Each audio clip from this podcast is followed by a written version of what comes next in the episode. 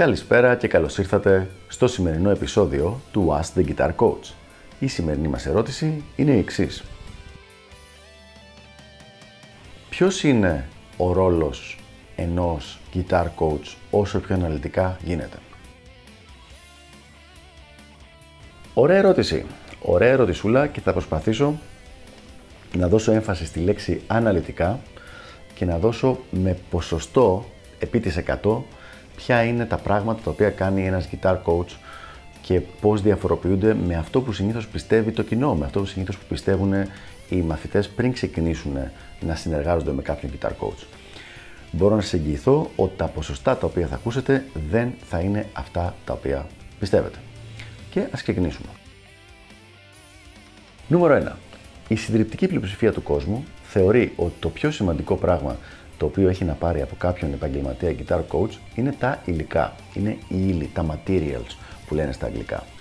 Αυτό δεν είναι αλήθεια. Τα materials είναι μόνο 15% από τη συνολική ε, αξία κατά κάποιο τρόπο που παίρνει κάποιος από τη συνεργασία του με κάποιον guitar coach. Μόνο 15% είναι η ύλη δηλαδή. Το υπόλοιπο 85% είναι κάτι διαφορετικό. Μην ξεχνάμε ότι η ύλη πρακτικά υπάρχει στο ίντερνετ μέσα. Δηλαδή, οποιοδήποτε κομμάτι ύλης, κατά πάσα πιθανότητα, κάπου θα υπάρχει στο ίντερνετ, οπότε θα μπορούσε να το ψάξει ο μαθητής από μόνος του και να το βρει. Ναι, δεν θα ξέρει ποια ύλη είναι κατάλληλη για αυτόν, δεν θα ξέρει με ποια σειρά να τη μάθει, αλλά η ύλη θα υπάρχει. Κάποια στιγμή θα τη δει μπροστά του. Αυτό είναι μόνο 15% του όλου θέματος. Πάμε στο δεύτερο συναισθηματική και ψυχολογική υποστήριξη. Αυτό είναι 20% της διαδικασίας του coaching και της, ε, του τρόπου με τον οποίο βοηθάει ένας guitar coach έναν άνθρωπο που προσπαθεί να βελτιωθεί στο κιθαριστικό του παίξιμο. Με πάρα πολύ απλά λόγια, για να απλουστεύσω μια αρκετά πιο πολύπλοκη διαδικασία δηλαδή, ε, είναι το να είσαι εκεί για το μαθητή όταν αρχίζει να αμφιταλαντεύεται και να πιστεύει αυθαίρετα ότι για κάποιους λόγους δεν πάει καλά και να είναι έτοιμος να τα παρατήσει. Αυτός ο τομέας ε, είναι πολύ κοντινός με τη δουλειά του δάσκαλου κιθάρας και όπως είπα είναι ένα 20% και η δουλειά του coach σε αυτήν την περίπτωση είναι να δείξει με μετρήσιμα δεδομένα αλλά και με συναισθηματική υποστήριξη στον, στον μαθητή ότι δεν πάει κάτι στραβά και ότι δεν υπάρχει κανένας λόγος να ανησυχεί, να στεναχωριέται, να αμφιταλαντεύεται και να σκέφτεται το να παρατήσει την ασχόλησή του με την κιθάρα. Πάμε λοιπόν στο νούμερο 3. Στην τρίτη διαδικασία στην οποία βοηθάει ο guitar coach και αυτό είναι η μεσοπρόθεσμη και μακροπρόθεσμη στρατηγική. Δηλαδή, επειδή πάρα πολλές φορές όταν ένας άνθρωπος ασχολείται με ένα οποιοδήποτε θέμα, όχι με την κιθάρα μόνο, ακριβώς επειδή είναι μέσα στο χορό και προσπαθεί να λειτουργήσει συγχρόνω με ένα κάρο μεταβλητές, με τη δουλειά του, με το πόσες ώρες μελέτης έχει, με όλη αυτή την ύλη, με όλα τα πράγματα που το προβληματίζουν, μερικές φορές είναι δύσκολο να κρατήσεις μια στρατηγική η οποία να είναι πιο σφαιρική και να σε πηγαίνει προς το στόχο σου αυτόν. Αυτή λοιπόν είναι από τις βασικές λειτουργίες του Guitar Coach. Είναι κάτι που προσωπικά κάνω με όλους τους μαθητές μου, ακόμα και μερικές φορές με παιδιά που φαίνεται ότι δεν έχουν προχωρήσει πολύ και σε σημείο που με ρωτάνε, Μα πιστεύεις, coach, ότι είμαι έτοιμος εγώ τώρα για κάτι τέτοιο; Και η απάντηση είναι ναι, γιατί ακόμα και αν δεν έχεις φτάσει σε αυτό το τομέα, σε αυτό το επίπεδο, θα πρέπει να είσαι προς τη σωστή πορεία.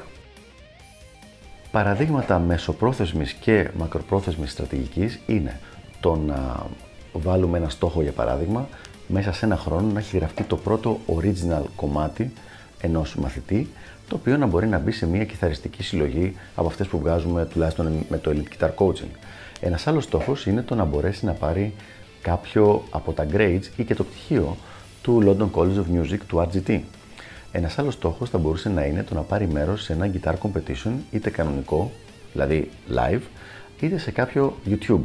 Ένας άλλος στόχος θα μπορούσε να είναι, και τώρα λέω διάφορα τα οποία έχουμε χρησιμοποιήσει όλα, χωρίς να είναι με σειρά προτεραιότητας, είναι με random σειρά.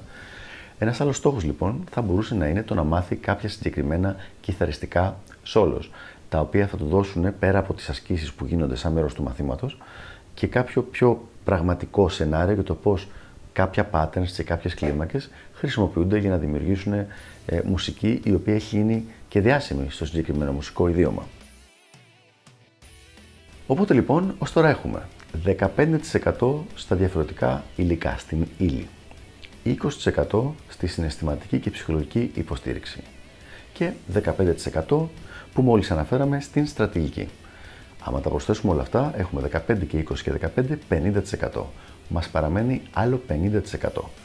Τι είναι λοιπόν αυτό το 50% το οποίο παραμένει; Το 50% που παραμένει είναι η πιο σημαντική δουλειά του coach και αυτό το οποίο κάνει όλη τη διαφορά και αυτό είναι που πραγματικά θα βοηθήσει τον μαθητή να βελτιωθεί. Το 50% λοιπόν αυτό είναι το feedback. Έχουμε ξαναναφερθεί αρκετές φορές σε αυτή τη διαδικασία στη διάρκεια των επεισοδίων του, του Ask the Guitar Coach. Το feedback είναι το να δει και να ακούσει ο coach το παίξιμο σε ένα συγκεκριμένο πράγμα του μαθητή και να του διορθώσει ή αν δεν κάνει κάποιο λάθος απλά να του κάνει πιο optimum τα πράγματα τα οποία δεν κάνει άψογα.